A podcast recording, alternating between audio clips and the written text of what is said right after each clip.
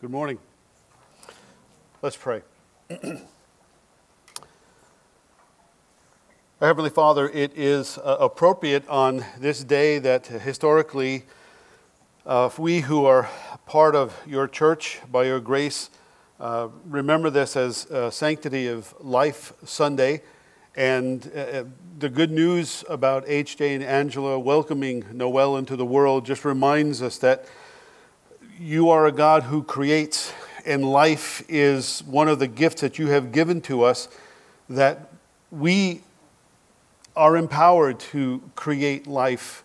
Um, so we give you thanks for Noel's safe arrival. We pray for her continued health and growth and for Angela's health. And Father, for HJ as well as they parent and love their daughter, that you would help them uh, Father, help us as well to, to steward the grace that you have given to us. That as we uh, honor you, as we seek to pursue uh, our knowledge of you, that we would grow not only in that knowledge, but grow in our desire and ability to share this knowledge. Uh, it is good news that is meant to be shared, not kept to ourselves that the life of holiness that you have called us to is not one that requires or demands that we live in isolation, but one that live, demands we live in community, in fellowship, and then, Father, uh, going out into the world to display the very light of Christ, the very holiness of Christ in all that we do. Uh, Father, we also acknowledge that outside of your power, outside of your empowerment, we can't do this. I can't preach without the help of your Holy Spirit. Father, we cannot listen to your word without the ministry of your Spirit. We cannot act at all uh, on what you have required of us without first having been made alive by your Holy Spirit.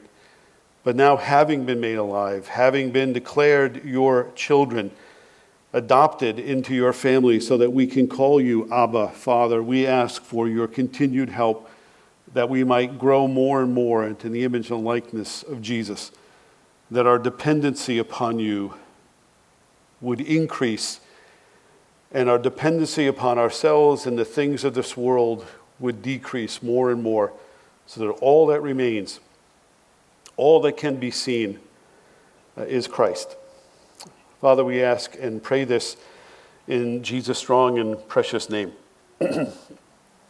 Uh, I'm going to show uh, on the screen there something that you probably are familiar with if you have gone to a particular store uh, in the Paramus Mall. If it's on the screen, is it there? Yeah, see, here's the manual for this. And then if you know, you know, this is uh, Alex is a particular name for this. And then, of course, the next screen, it shows you what you need uh, to put this particular thing together. I won't show you the rest of the uh, you can actually go online and get the, all these manuals. But you know, so that's what you need to put that particular thing together. Um, and I, I, show this because in reading through verses 1 to 12 of uh, 1 Peter, which we've done the last two weeks, they form, if you will, by comparison, a, something similar to an instruction manual. Peter lays out for us in those verses everything that God has given to us um, in Christ. That He has caused us to be born again to a living hope through the resurrected Christ, that He has given us an indestructible inheritance, He has given us the power of His protection, He has given us a durable faith that's more precious than gold. That's, there are a couple of slides here, we can move on to those. He has also given us a joy that's inexpressible and full of glory, and He has given us the faith to believe uh, the gospel of our salvation. When we get into verse 13, right, if those are the indicatives, if those are the things that God has given to us, starting in verse 13, Peter begins the application of those things. These are now the tools, starting in verse 13, that God has given to us to help us live out the faith that He has called us to live. And the first of these tools that God gives to us is hope. And we're going to look at uh, hope today. That'll be verses uh, 13 to 21. I, I almost, I felt this sort of this, the air go out of the room when you, when the, the scripture came out. I was like, oh no, we're going to go to chapter two. That's a lot of verses. No, we're just going to do 13 to 21. So we'll look at hope this week. The second tool is the truth or the gospel. And we'll look at that next week. That's verses uh, 22 to chapter 2, verse 3. And then in two weeks, we'll look at the third tool, which is the church. Uh, and that's uh, chapter 4, verses 4 through 10. So God has given us everything we need to follow Jesus. In other words, He's given us everything we need to maintain a faithfulness to Jesus. Faithfulness to Jesus simply flows out of faith in Jesus. Faith that relies on hope to help us fix our eyes on Christ as we follow him through this world, as we make use of the things that God has given to us to help us stay faithful and true to Jesus. Hope, if you will, that helps us to fix our eyes on Jesus until we see him face to face.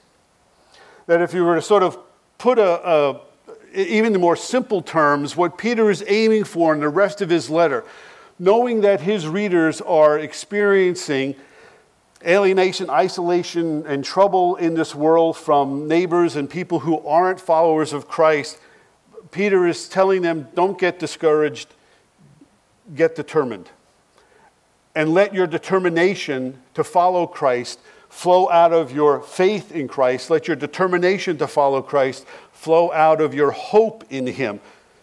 Hope that Peter says uh, inspires a holy lifestyle hope that instills a healthy fear of God, and that hope that draws its strength from the price of our redemption. So that's how we're going to take uh, a look at these verses from 13 to 21. That hope helps us fix our eyes on Jesus until we see him face to face. That hope, in and of itself, inspires a holy lifestyle.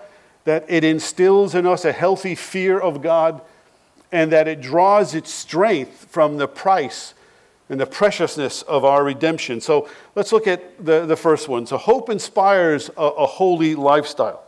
It's verses 13 to 16, where Peter uh, there says, you know, preparing your minds for action and being sober minded, set your hope fully on the grace that will be brought to you at the revelation of Christ. And then he goes on to talk about being obedient children. As far as Peter is concerned, hope and faith are two sides of the same coin. Because hope, like faith, is about trusting God for the future. It's trusting God certainly in the present, but it's looking forward with a, a large degree of confidence and certainty about what God has promised God will bring about. And so, since hope and faith are effectively two sides of the same coin, Peter starts this section with this really strong exhortation. I'm going to change the word order a little bit in verse 13. I read it to you how the, the ESV has translated, but a, another way of understanding and reading these verses is this Set your hope fully on the grace that will be brought to you at the revelation of Jesus Christ by preparing your minds for action and being sober minded. If you have an older translation of the Bible, you, or you may have grown up, you've heard this text preached before, you know that uh, that phrase, preparing your minds for action, is uh, literally translated girding up the loins of your mind. Uh, the image borrowed from the, the first century, which Peter lived, where you had these, you know, men wore long garments, and in order to do heavy work or to run or to move quickly, they sort of tucked up their garment stuck it in their belt, and away they went. There's a sense in which of being prepared, um, of, of getting ready or being ready. If, um, if our sister Vanessa was here, she would say, if you be ready, you don't have to get ready. And Peter is saying the same thing. We might say in, in today's language, you know, roll up your sleeves, uh, lace up your work boots, or uh, in a more colloquial way, put on your big boy pants, you got work to do. Right? Put on your big girl pants, get out there and do what needs to be done. Peter says we need to be able to prepare ourselves. We need to set our hope on Jesus by preparing our minds for action, by being sober minded, by having a clear mind about things. Because in order to set our hope on Christ, and we'll unpack that in just a moment, we need to be able to learn how to think in a new way and to dis- discipline ourselves into thinking a new way. That doesn't happen automatically. It doesn't happen overnight. That just because you have set your hope and put your faith in Christ and have been born again through faith uh, by the grace of God, it doesn't mean that you automatically now change the way that you think. It requires work to do that. It requires work to take every thought captive, every anxious thought captive to Christ, every fearful thought captive to obedience to Christ. That's what learning to be sober minded is all about as well. It's, it's not panicking when things begin to turn against you. It's the ability to almost as if you'll step out of yourself and observe the situation objectively and say, I know what's happening here, and, and there's a temptation to, to get very anxious and fearful and react, but to be sober minded means I'm going to respond. When we lived in, uh, we had just moved to North Dakota in the fall of 1988. In December of 88, celebrating our first Christmas, uh, it was the day after, it was actually the day after Christmas. There was a snowstorm outside, as you would expect in North Dakota in December. And through uh, a series of events, our daughter, who at the time was just a year old, got her finger caught in the door. And so her little pinky finger was just hanging by a thread. It's a snowstorm. And so we're trying to console our daughter, and, and Jill is, you know, we got, a, we got an ice cube with a washcloth, and we're just trying to figure this out. And this, for suddenly, this clarity of mind, I just looked at Jill and said, We need to call Fred. He has a four wheel drive truck, he lives across the street. I'm not good in a crisis situation normally, but in that moment, God enabled me to be prepared for action, and sober minded. Because the easiest thing in the world would be to do is just to panic. So, oh my goodness, what are we going to do? It's a snowstorm. It's like, no, someone has a four wheel drive truck, and we got her to Hazen Hospital, and our family physician, God bless him, met us there, sewed that little digit back to its proper place, and for the next six weeks, our 10 month old daughter looked like a proper English girl because her, her pinky was always up in the air like that. There are situations that you're going to be brought into because of your faith in Christ. And we need to be prepared for the fact that people aren't always going to be kind to us, not just because they, they are unkind or may not be aware that we know Christ, but specifically because we know who Jesus is. Because we, they know that we go to church or are religious. So we need to be prepared. We should not be surprised at that. So going into situations, whether at work, and I know some of us have had situations, you know, going home for holidays or entertaining family over holidays. It's like, it's wonderful to see this, these are, this is my family, but oh, I know what to expect. What do you do? You prepare yourself for that. You read the word, you pray, you gird up the loins of your mind. You steel yourself to say, no matter what, I'm going to love. I'm going to be patient. I'm going to put on all of the things that Paul says I need to from Colossians. I'm going to be tenderhearted. I'm going to be forgiving. I'm going to, as, as much as it depends on me and the help of the Holy Spirit, to be Christ like here. Peter is asking for that and commanding that kind of preparation and that kind of mentality sober minded people at the same time, that's dealing with others. Personally speaking, sober minded people are not glued to their smartphone. They, they don't spend hours, if you have ever done this, you know the futility of this. You don't spend hours online arguing with an anonymous person about this or that. That's not a sober minded action. They're not easily distracted either because their eyes and their hope are fixed on Christ. Think again of who it is who's writing this. Peter's in the boat with the other apostles. They're, it's night, the wind is up, the waves are lapping and smashing against the boat, the clouds are dark and threatening, and who do they see walking on the water? but Jesus. Peter because he's Peter, bravely stands up and says, Lord, if it's you, command me to step out of the boat and come toward you, and I will. Jesus says, It is I, come. What does Peter do? He steps out and he starts walking to Christ, looking, looking directly at him. But somewhere along the way, lest I fall off the stage, somewhere along the way, Peter looks at the waves and he begins to go down. He knows from experience the danger and the risk of taking your eyes off Christ and looking at your circumstances. He knows what happens when you begin to worry more about your job than your relationship with Christ. He knows what happens when you begin to idolize your children's happiness at the expense of Christ's relationship with you. He knows what it, what it means to sort of lose focus because the things of this world become very enticing and very interesting. It's like the, uh, some of you who are Seinfeld fans remember the, the episode with the white sweater that had the red dot. There's this pristine white sweater that they're exchanging among themselves, but there's a slight imperfection. You can't see it, but they can. And Peter says what happens is we tend to focus on the dot and we miss the bigger picture. If we take our eyes off Christ, we find ourselves sinking at times even sinking down to the very level of the people that we are called to witness to. This is why he will then say, as obedient children, don't be conformed to the passions of your former ignorance. But as he who called you is holy, you also be holy in all your conduct, since it is written, You shall be holy, for I am holy. He's quoting there from the book of Leviticus. What Peter says here is, is very similar to what Paul says in Romans 12 2, working off the phrase, do not be conformed. Because Paul says, don't be conformed to this present world, but be transformed by the renewing of your mind. Why?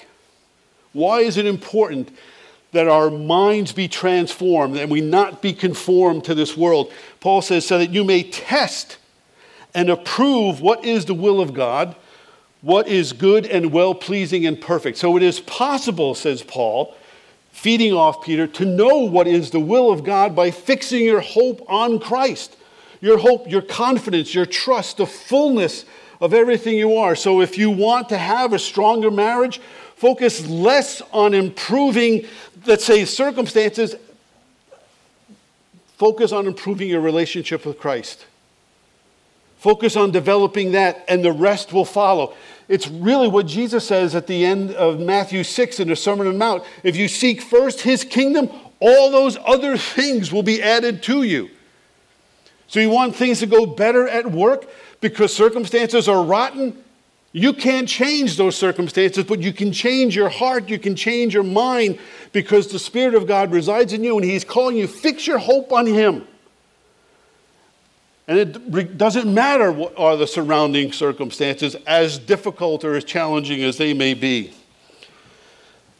We are called to be holy, says Peter, by refusing to be conformed to the passions and desires of our old way of life. So that means you don't enter into the, the gossip that's going on. You don't begin to sort of build resentment or anger or lust or envy. These are things that distract and pull us away. But to fix our hope, to just sort of to nail it, is absolutely essential. And part of, I mean, think about it. You know, we're all just recovering sinners. we're all, in some ways, getting over one addiction after another in our pursuit of following Christ. And He knows that. That's why part of our recovery is confession of sin and the assurance of pardon because we're going to fall. So the confession of sin that we make is a, is a function of fixing our eyes on Christ. Because if we had no hope of grace at the end of our lives, there's no reason to confess our sins now because there's no hope for forgiveness. But because our forgiveness is guaranteed, even when we stumble, there is grace and forgiveness for that as well. There was a time when we could plead ignorance of the ways of God. There was a time when we could plead that we didn't know who God is and what God requires of us. But Peter says, no longer. We've been caused to be born again to a living hope in a resurrected Savior. And so following Jesus means this active daily repentance, saying yes to Jesus and no to an old way of thinking, to old patterns of behavior, even old ways of thinking about God. And even patterns of behavior that we thought, well, if I can continue doing this, then God will tell me that he, he show me that He loves me. He's loved you from the foundation of the world. Nothing's going to change that. In some ways, nothing you can do is going to make God love you more, and nothing that you don't do is going to make Him love you any less. You got the A, so just live. You've got salvation, so just be what God has made you created, recreated, if you will, born again in the image of Christ to serve Him, to glorify Him. That's what it means to be called. He called you. Why did He call you? Not that He could beat you down, but that He could instill into you and inspire you with His Holy Spirit to live the life that you were meant to live through obedience to Jesus. And it's interesting, too, that Peter says, Be holy, for he who called you is holy. Every religion outside of Christianity tells you this is what you have to do and you'll be holy. Follow these rules, you'll be holy. Develop these mental abilities, you'll be holy. Do these physical things and you will be on the path to holiness. Christianity is the only religion where God says, I pronounce you holy by the blood of Christ now be. I don't have to be a husband to my wife. I am a husband. Why? Because on a certain day I made a pledge and a promise and a covenant before God and witnesses. So now I just simply have to be a husband. You don't have to be an employee if you've been hired to do the job. You just do the job. The same thing in terms of being holy in Christ. You're holy. So just live like it. And God has given you the tools to do that. And one of those tools is hope. And remember, too, that God, God commands, what God commands, God provides. Because you think, oh, I can't be holy. I, I, I look at this person, look at that person, I look at the Bible as no. What God commands, He provides. And what God provides, He then commands. He made us holy to be holy. And having made us holy, he then commands us to be holy, to live lives set apart, to live lives that are sanctified, to live lives that reflect that holiness. We don't become holy by doing good works or by a religious obedience to a code of ethics or by any moral part of our own. The, the, the world outside the church that's what it's all about. If we could just, if we could just change the environment in which we, people live, right, by osmosis, a better environment, a better living situation, a better job will improve the person's heart and so make them so grateful and so good. The Bible says, no, no, no. It's not what's outside that corrupts us, it's what's in us that corrupts us. A heart that is tainted and clouded and shrouded and poisoned by sin. And the only way that change happens in the outside world is if change happens within us by a work of God's grace through the Holy Spirit, through the hearing of the gospel, that the poison is removed, the heart is taken out, and a new heart is given to us. A heart that is holy and good and righteous because it is given to us by an act of grace through faith. We are made holy by an act of God's grace. And when He makes us holy, He gives us the power to be holy. And being holy simply means being faithful to Jesus by trusting Him as Savior and obeying Him as Lord. And Jesus Himself said it if you love me, you'll keep my commands. And the power to keep His commands comes from the Holy Spirit, whom is given to us so that we might have our eyes and our heart open to the power of the gospel. It's good to try and follow Christ but understand that in your trying, it is Christ who empowers that and not you yourself. That's what Paul means when he says this by grace you've been saved, and this not of ourselves. It is the gift of God. Hope inspires a, a holy lifestyle. Once again, God made us holy to be holy, and it means separating ourselves from the passions of our former ignorance. So if we are given to become angry when we're annoyed or aggravated, we have to repent of that sin by learning how to deal with that anger in a way that honors Christ. If we are given to getting anxious, and what's really ang- being anxious is saying, God is not in control of this situation, so by me being anxious, I will wrest control from his hands and I will do better. Really? Or is it better at that point to say, I am anxious, but God has commanded me not to be anxious? So if God has commanded me not to be anxious and God has brought me into this situation, then the thing he is that making me anxious is something I should give to him to help me walk through. That's acknowledging his control. That's acknowledging his authority. That's acknowledging his sovereignty. That's acknowledging he has brought you into this situation not to destroy you, but to make you better to purify your faith, to strengthen your trust and hope. It's what Peter talks about at the end of this section in verses 22 and 23. Having purified your souls. Remember, having purified your souls by obedience to the truth for a sincere brotherly love, love one another earnestly from a pure heart, since you've been born again, not of perishable seed, but of imperishable, through the living and abiding Word of God. Just cling to that the living and abiding Word of God. Nothing you do, if you have been caused to be born again by the grace of God, His Word abides in you. Nothing and no one can pull that out of you and can separate you from Him because of that, says Peter.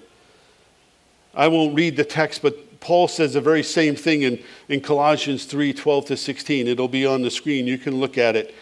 It's part of what it means to let the word of Christ dwell richly in you, allowing that, that growth to take place. And, and sometimes the, the, the, the times we grow best is when our faith is put to the test.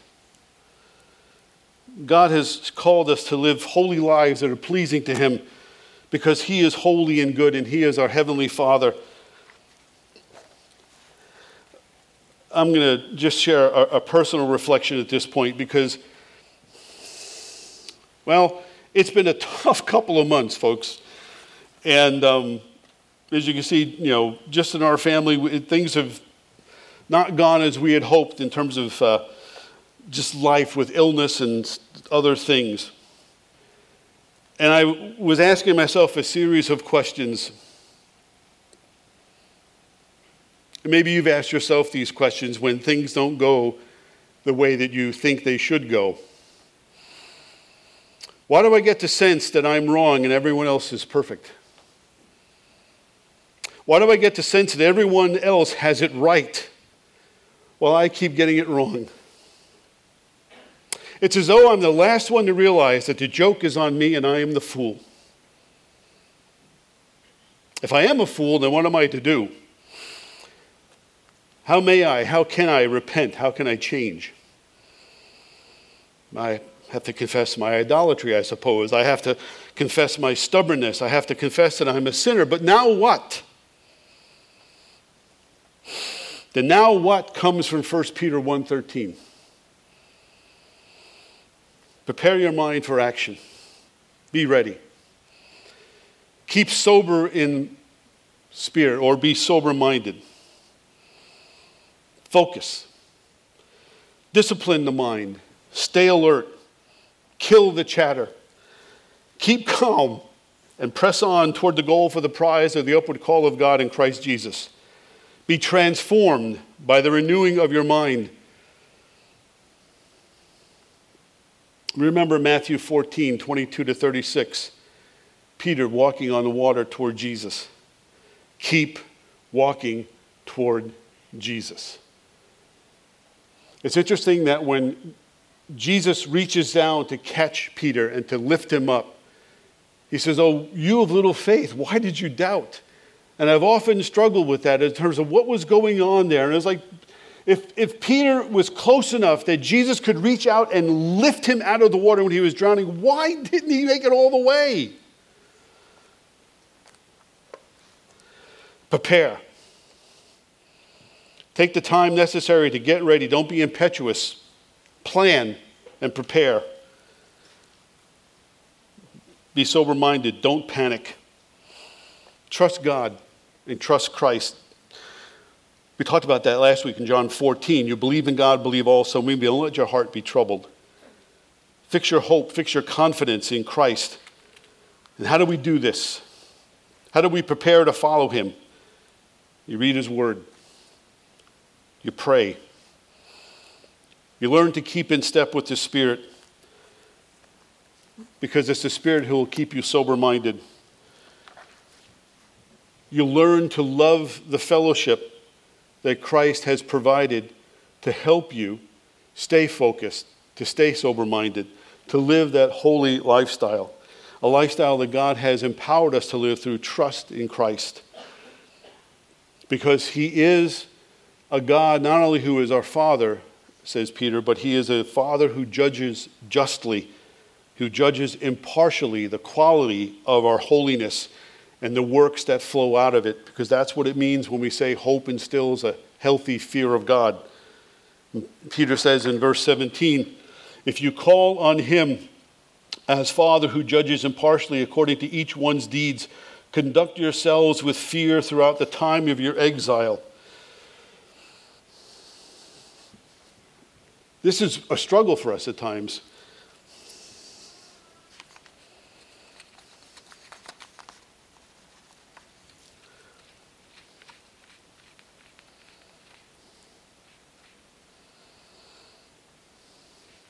The command here flows out of the fact that there is a day when we must all appear before the judgment seat of Christ so that each may receive what is due or what is done in the body, whether good or evil. Paul says this in Romans 6 that are we to continue in sin that grace may abound? Absolutely not. He says, How can we who died to sin live in it? But wait a minute, you say this thing about our works being judged by God, aren't we born again? Aren't we, didn't Christ die for our sins? Aren't we uh, saved by grace through faith? Aren't our transgressions separated as far as the east is from the west? And that's all true. But salvation by grace doesn't mean we get to continue in sin. And I don't mean big sins, I mean the little ones, the things you mutter under your breath the thoughts you have that you keep to yourself, but if you act upon them, you'd end up in prison. Those are the things that we are to be on guard against just as much as the big sins of falling away from the faith or of committing adultery, of looking at pornography, or of falling into lust, or of falling into an addictive habit. There are these things that God requires of us as we pursue Christ.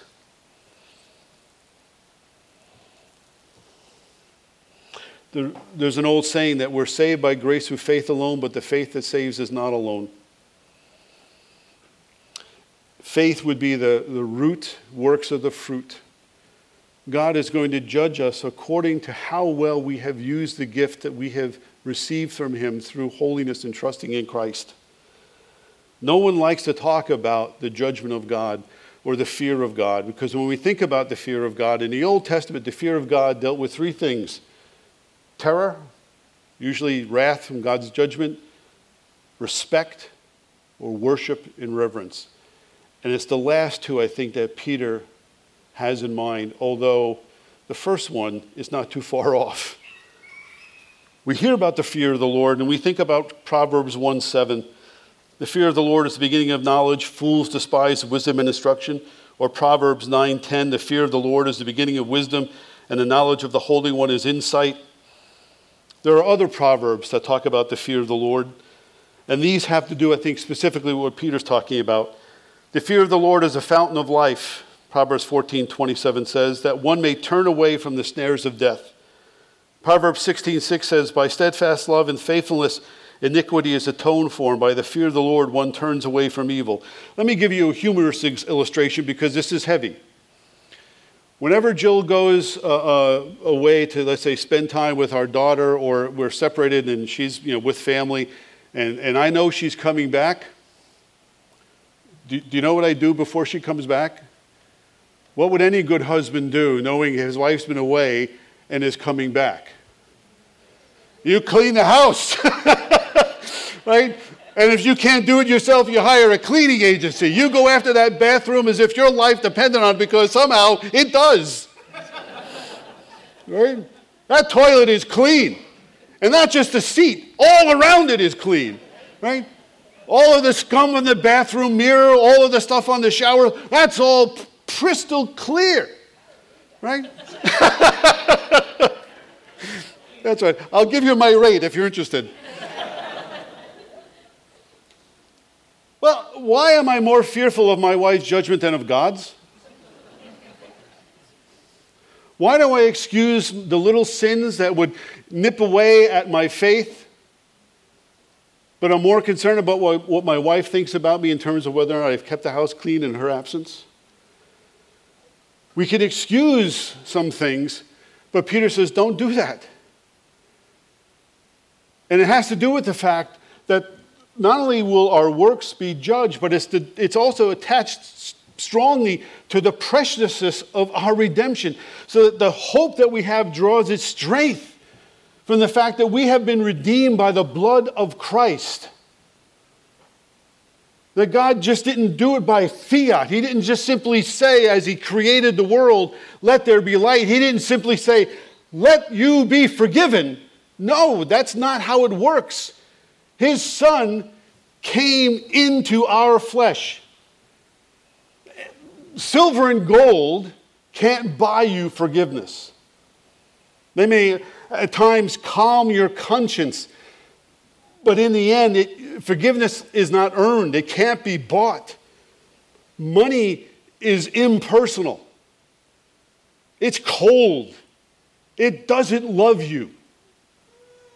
I remember that when we, you know, years ago just buying a car and, and, we had to trade in our old car and I really liked that old car. It was a dependable car, but it was just, it had miles on it. And I remember the guy that we were dealing with said, he said, Mr. Malanga, let me just tell you, don't love a car. It doesn't love you back. It'll just cost you more and more money.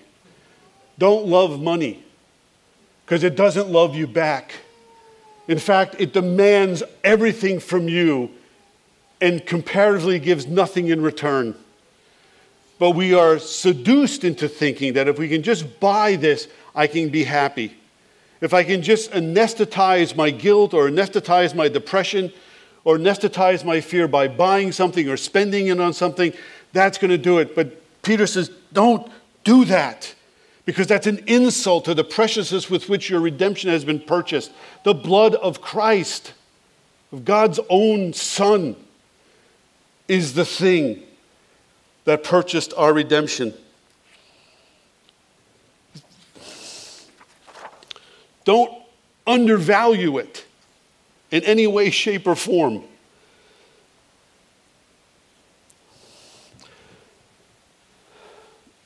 Peter lays out three tools for us to follow Christ hope, the gospel, and the church.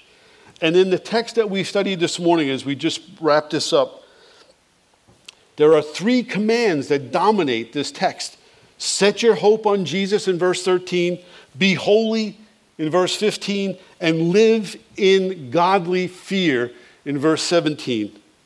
Because those are the components of a holy life hope, a lifestyle that imitates Christ, and a fear, a godly fear, a holy fear of not disappointing the one who has given everything to live in relationship with us. To have us maintain faithfulness in his son, because faithfulness flows out of faith in Christ. And if we are to build a holy life in Christ, there will always, always, always be some assembly required. But thankfully, God has given us everything we need to build that life, starting with a hope that inspires a holy lifestyle, that instills a healthy fear of God, and one that draws its strength from the price that's paid for our redemption. You think about that. Let's pray.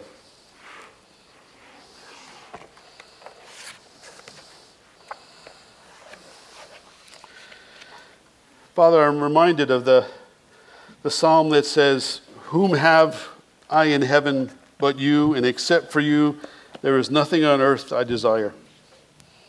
Oh, may that be true of us, because we are so easily enticed, so easily tempted to put our hope and trust in other things besides our living Savior.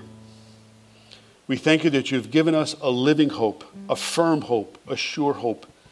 Help us, Lord God, to live out that hope through trust in Christ. We ask in Jesus' name. Amen.